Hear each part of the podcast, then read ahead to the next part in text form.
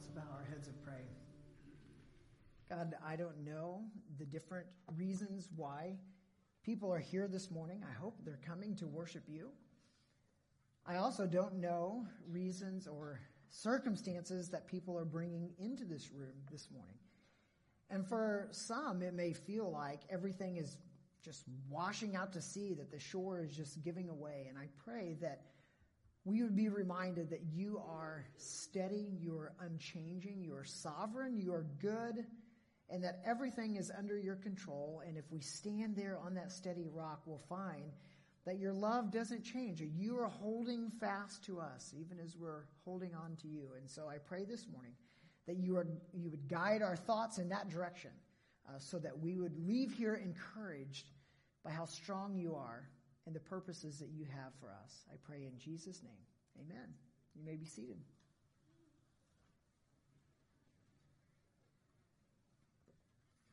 Take your Bibles and turn with me to First Peter chapter five.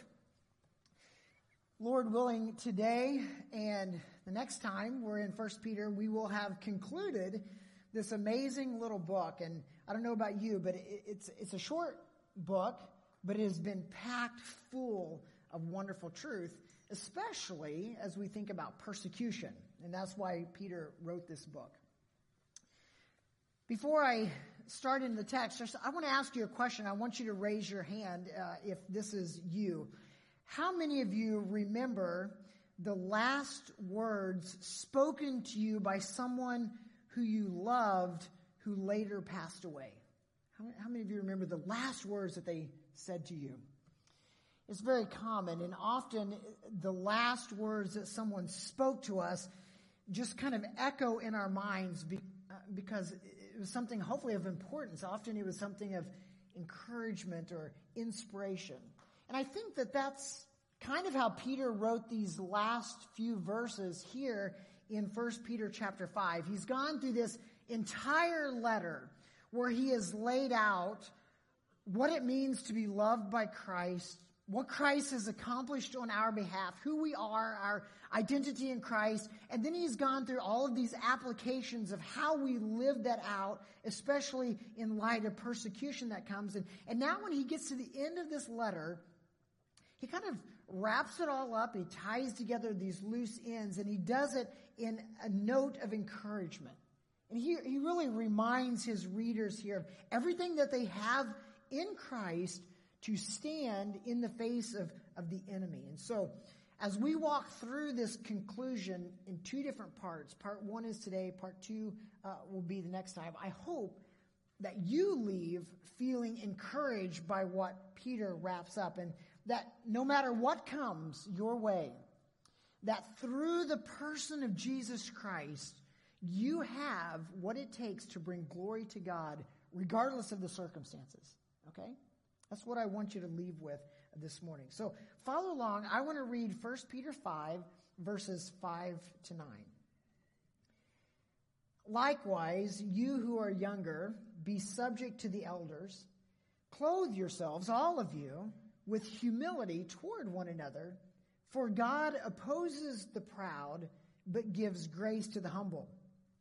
Humble yourselves, therefore, under the mighty hand of God, so that at the proper time he may exalt you, casting all your anxieties on him, because he cares for you. Be sober-minded, be watchful. Your adversary, the devil, prowls around like a roaring lion, seeking someone to devour. Resist him, firm in your faith, knowing that the same kinds of suffering are being experienced by your brotherhood throughout the world. We'll stop there for this morning. There are different ways that you can outline the end of Peter's book, but I took this in three kind of easy points, and if you have your message notes, the, the three points I think are easy to follow, and I hope you'll find them here in the text. They're these: stay humble, keep trusting, and stand firm. Okay, stay humble, or keep, uh, be humble, uh, keep trusting, and stand firm. So let's start with the first one. Stand, or, or stay humble. Look at verse five. He says, likewise, and we'll come back to that in a second, likewise, you who are younger, be subject to the elders. Now, if you were here last Sunday, you know that the first part of First Peter five, Paul, Peter speaks to the elders of the church, the, the church leaders, uh, and he directs the elders how to lead, and he goes through some of the unique temptations that leaders of a church face. And the very last one that Peter talked about, that last unique temptation, is church leaders have a temptation toward being power hungry. It's easy to abuse the power that God has invested in church leadership. And so Peter directs the elders of the church, don't abuse your power, but instead lead by example. Lead the flock by example. Follow Jesus. Lead the flock. Don't domineer them. Don't uh, lord it over them. Uh, but lead them by example. So now when you get to verse five, Peter turns his attention to those who are under the authority of those elders, of, of that church leadership. And he speaks to them specifically. He says, likewise, you who are younger, be subject to the elders. You who are younger. Does he mean younger in age? Is he talking about being younger in the faith? Uh, being younger in maturity? What kind of younger is he describing there? I think it's a, perhaps a combination of, of all of those as he addresses those under church leadership. And let's face it, uh, younger people, at least younger people in age, generally are those who would most often need a reminder to be submissive to authority over their over them, because they're often those that are most likely to be independent minded and often maybe even rebellious against authorities over them. And so he's speaking to the younger in the church, but also recognize that if he's addressing the younger, he's assuming that the older have already figured it out, right? So it it, it, begin, it ends up applying to everyone. So those who are younger, be subject to the church leaders who are in authority over you. Put yourself under their authority. Obey them. Follow their lead. This doesn't mean that you follow the lead of elders no matter what they say. No, no, no. They're not called to abuse their authority. They still have to live under the authority of Jesus Christ, right? Peter's saying, rather, you come along and you as a flock do not have the right to sabotage elder leadership, or to speak slanderously of those in authority over you, or to cast aside church authority simply because you don't like them. Commentator David Walls adds these thoughts. He says, when church members do those things, when church members buck against church leadership, he says they allow Satan to use them as his tool for division and destruction in the church. The message here is clear, he says. When pastors, shepherds lead their congregations with responsible and godly leadership, and members of the flock resist this leadership, those members are in disobedience to the Lord and have opened the door for Satan. We don't want to do that, right?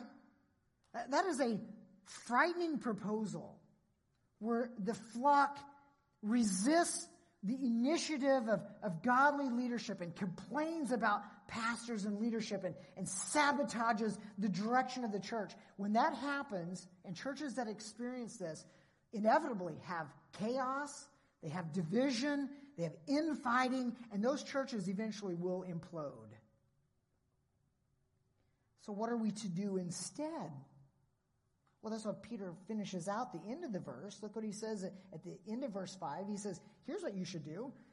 Clothe yourselves, all of you. That includes church leaders too. Clothe yourselves, all of you, with humility toward one another. For God opposes the proud, but gives grace to the humble.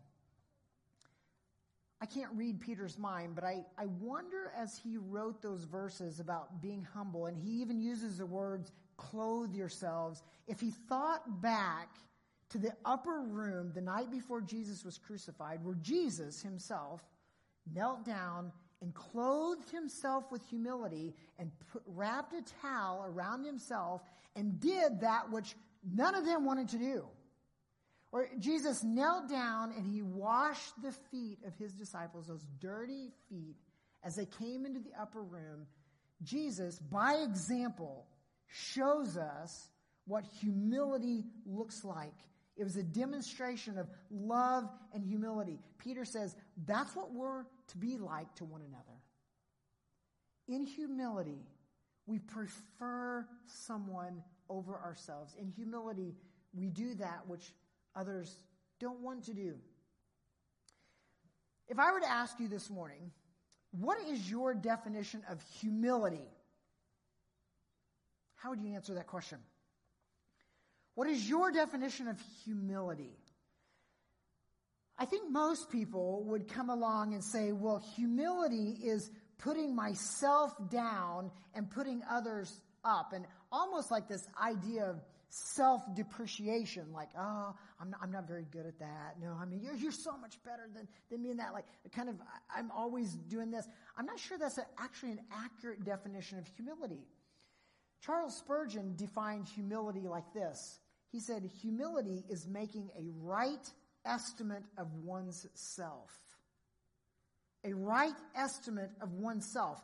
And here's why I like that definition, because it in, I think it includes two important things. Humility is first being aware of your personal strengths and being thankful to God for them.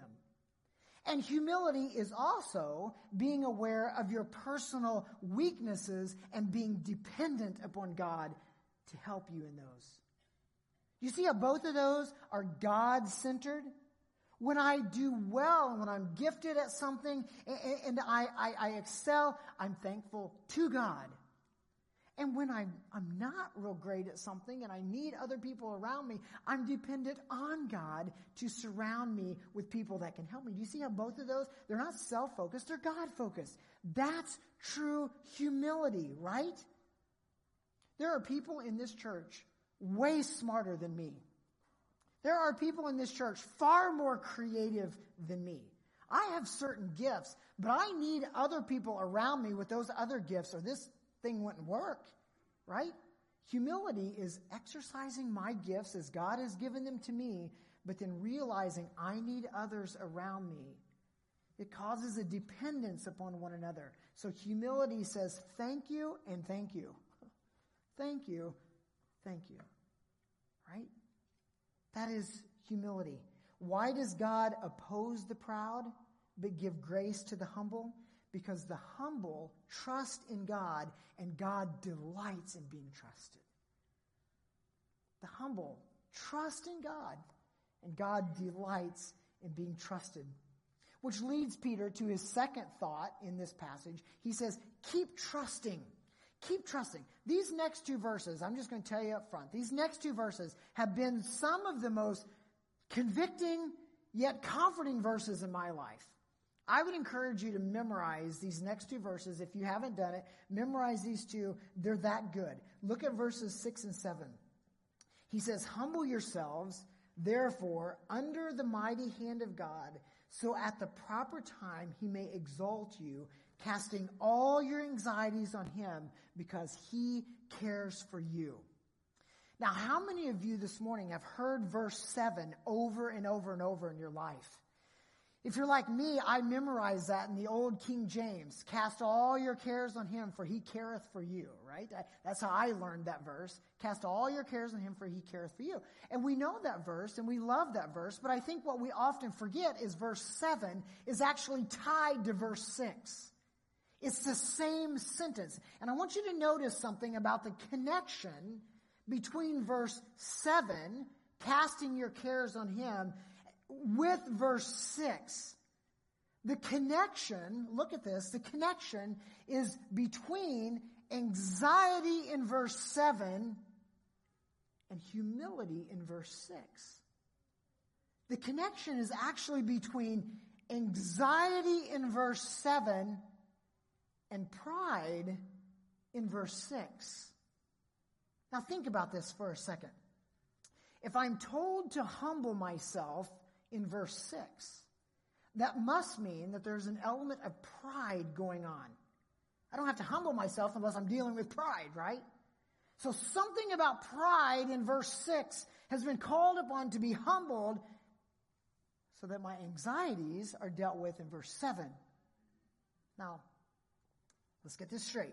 What are, what are you saying, Sean? Are you saying that my anxieties in life, and maybe you have some, I do, my anxieties in life, at least in part, may be present because I'm proud? Yes, that's exactly what Peter's saying.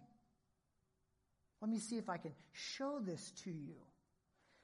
My anxieties, those things that I worry about, those things that get me all up in arms, those things that cause my mind to go like this, expose the fact that I'm convinced that I must solve this problem in my own strength.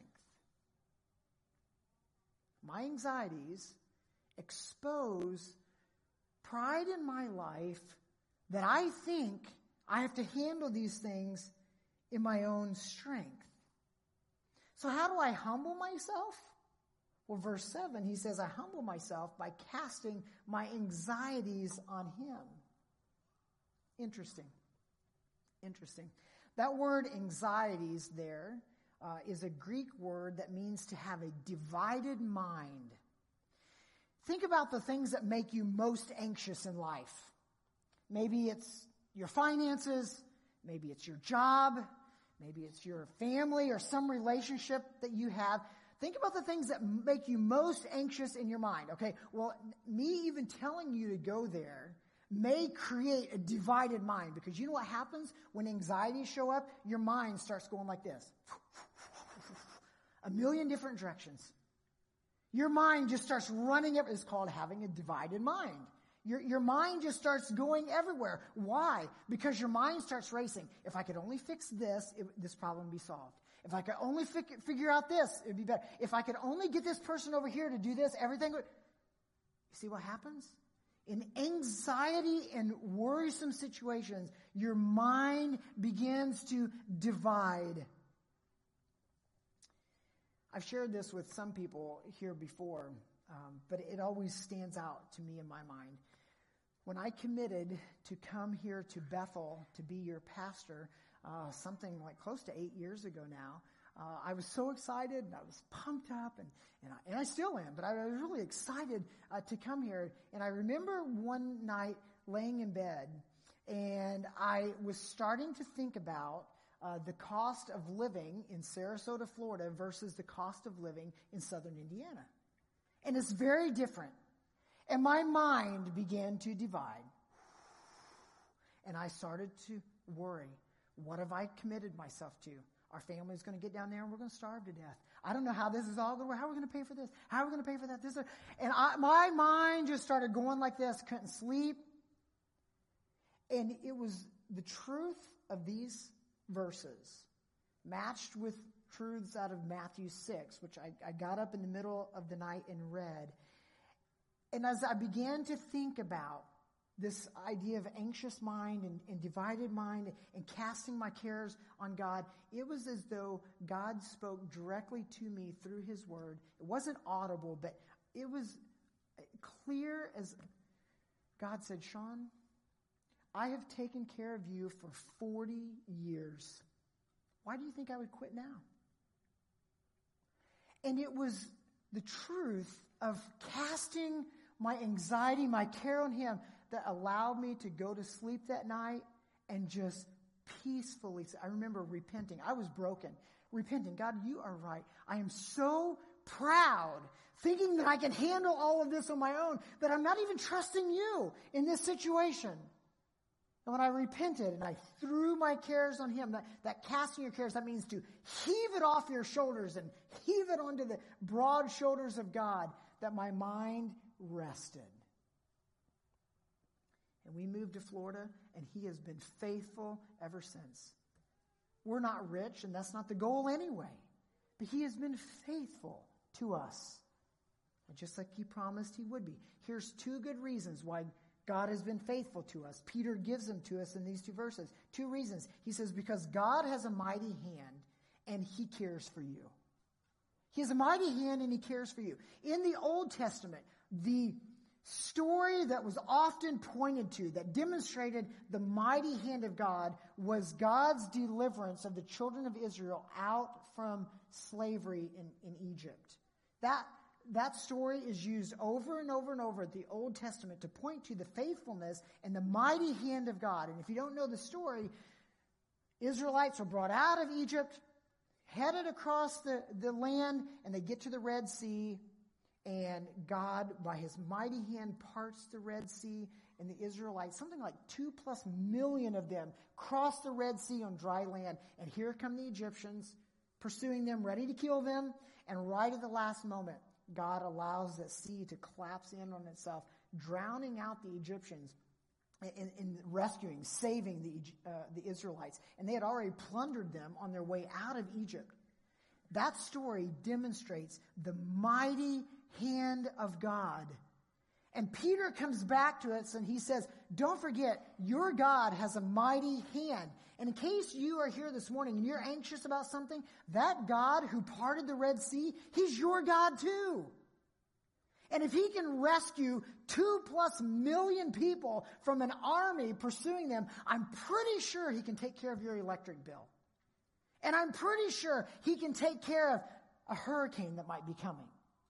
I'm pretty sure he can sustain your faith if you're facing some illness right now. He has a mighty hand, and he cares for you. Did you know that the God of the Christian faith is the only God that cares for his people? Every other God of every other religion, it's your job to appease him, and he's not very happy with you. He's angry about something, always mad about something. You got to go out and do all these things to make him happy. Our God cares for you. What a promise. Isn't that wonderful? Psalm fifty-five twenty-two says, cast your burden on the Lord, and he will sustain you. He will never permit the righteous to be moved. Now, These verse, uh, verses don't absolve us of responsibility. Can God take care of my electric bill? Yeah, he can, but he still calls me to go to work. Can God take care of my house during a hurricane? Yes, but he still calls me go out, to go out and pick up the sticks so they don't blow through my window, right? I still have responsibility. I'm still called to go, but I can trust God with all of those things outside of my control. I don't have to get anxious about those things because God has a mighty hand and he cares for me. I want you to think back. What in your life causes you the most anxiety? Could it be that God, through your worries and anxieties, is trying to expose a spirit of pride that's present in your life? And he's calling on you to humble yourself. Cast that on me. Cast it on me. If that's you and you're, you're proud, repent. Trust. Keep trusting. I can't handle this situation on my own, but I know the one who can.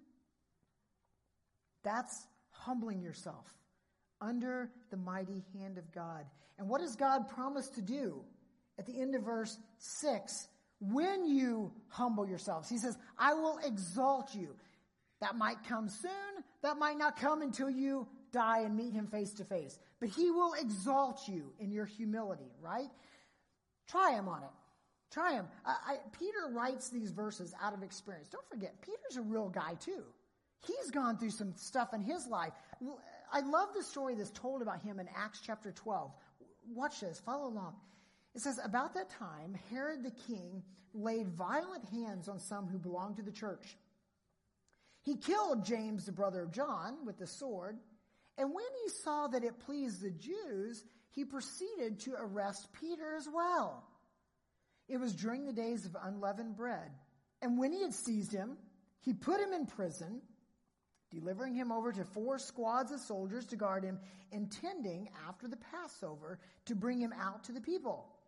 So Peter was kept in prison, but earnest prayer for him was made to God by the church. Catch this next verse.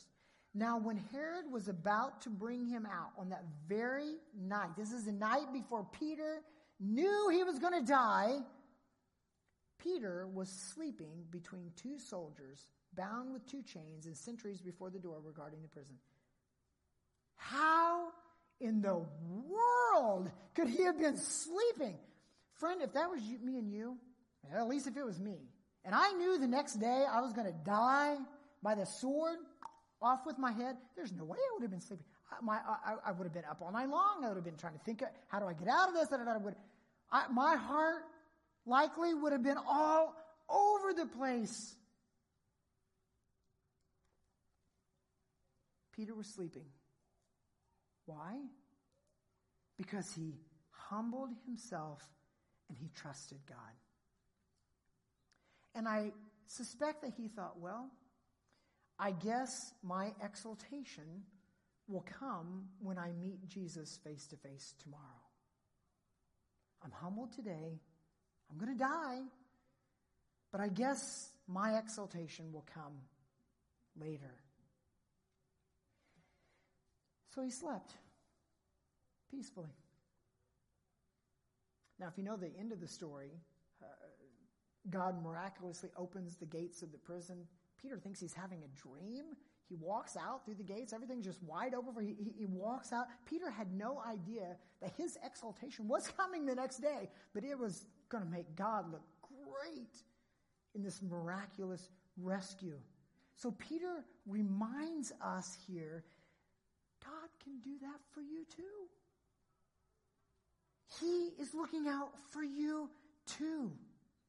And especially if you remember the main point of this letter, especially if you are facing persecution for your faith, he is equipping you to face that persecution with a humble, non-anxious mind because God's got your back. So when persecution comes, Peter says, I know what it's like. Don't panic.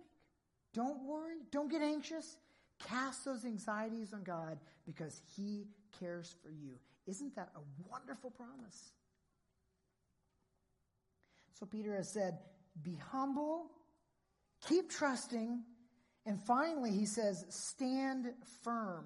Look at verses eight and nine again. He says, be sober-minded, be watchful. Your adversary, the devil, he prowls around like a roaring lion, seeking someone to devour. Resist him.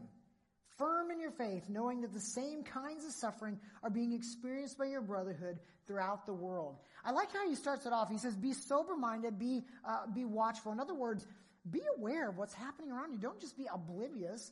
Be aware of what's happening around you because your adversary, the devil, isn't giving up.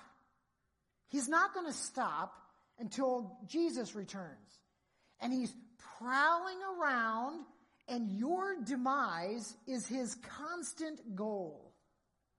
He is your adversary. That's a very technical word, actually, in the Greek. That word adversary is a legal term that meant when you would go to court with someone, the one bringing charges against you was your adversary. Okay, that's, that's how the word was used in contemporary language. If you were sued by someone, that is your adversary. And so Peter adopts that word and applies it to Satan and believers because Satan loves to show up in front of God and accuse you of wrongdoing. Satan shows up in front of God and says, God, have, really, have you seen Pastor Sean?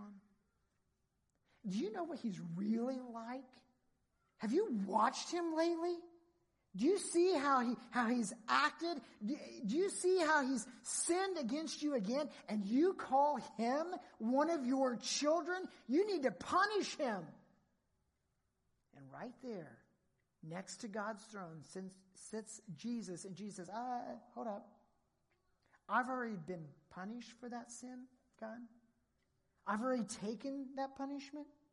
You don't need to punish Pastor Sean again. I've already absorbed that in myself on the cross. It's under the blood of, of myself. And Satan has to leave. And you know what he does when he leaves?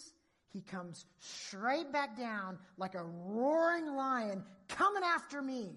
coming after you. And he roars with the roar of persecution, because you see, if he can't win there, then he's going to come after you and see if he can get you to abandon Jesus Christ. So he's going to try to do, he's going to try to intimidate you with the hope that you will abandon the faith.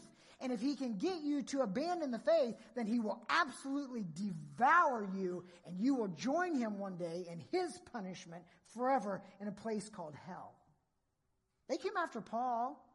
Paul told us about it in Second Timothy chapter four. Look at this. He said, Alexander the coppersmith, he named names, man. He was brave. Alexander the coppersmith, he did me great harm.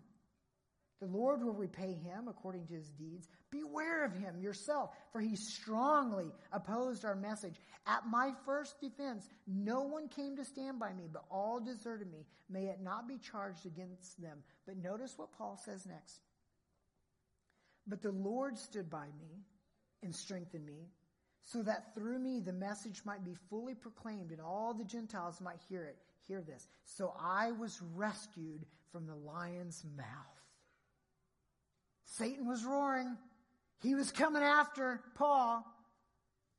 Paul was rescued. He said, the Lord will rescue me from every evil deed and bring me safely into his heavenly kingdom. To him be the glory forever and ever. Amen. How do you resist the devil when he comes howling at you in the face of persecution? Look what Peter says in our text. He says, here's how you resist the devil. You stand firm in your faith. You stand firm in your faith. You don't have to do all kinds of gymnastics. You don't have to go all Rambo on Satan and show him who's boss. All you have to do is continue trusting God. Because if Satan comes at you in the face of persecution and he sees that you aren't going to move from your faith of Jesus Christ, he has nothing left. And he goes scampering away in defeat. Let me remind you of something. While Satan in these verses is called a roaring lion, there is another lion that appears in our Bible. It comes in Revelation chapter five. Look at this. It says, one of the elders said to me, weep no more. Behold, the lion of the tribe of Judah, the root of David. That's Jesus, by the way, in case you weren't sure. He has conquered, so that he can open the scroll and its seven seals. And then it says, between the throne and the four living creatures and among the elders, I saw a lamb standing as though he had been slain, with seven horns and seven eyes, which are the seven spirits of God sent out into the earth. How did this lion, the lion of Judah, the root of David, how did he conquer?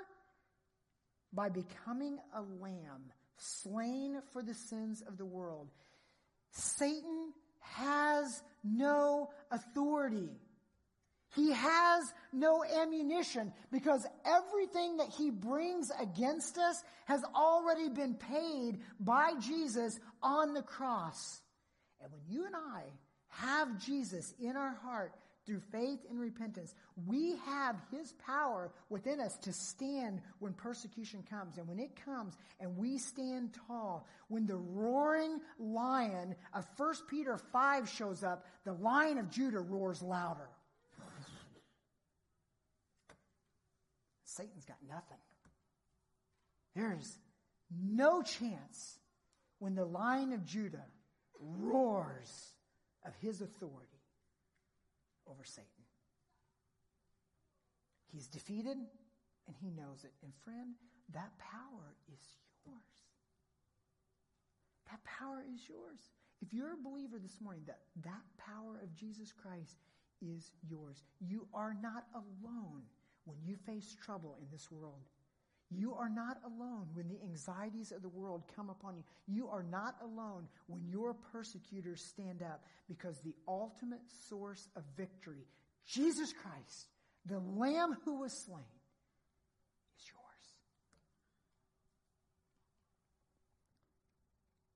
So, stay humble. Keep trusting. Stand firm. Let's stand for prayer.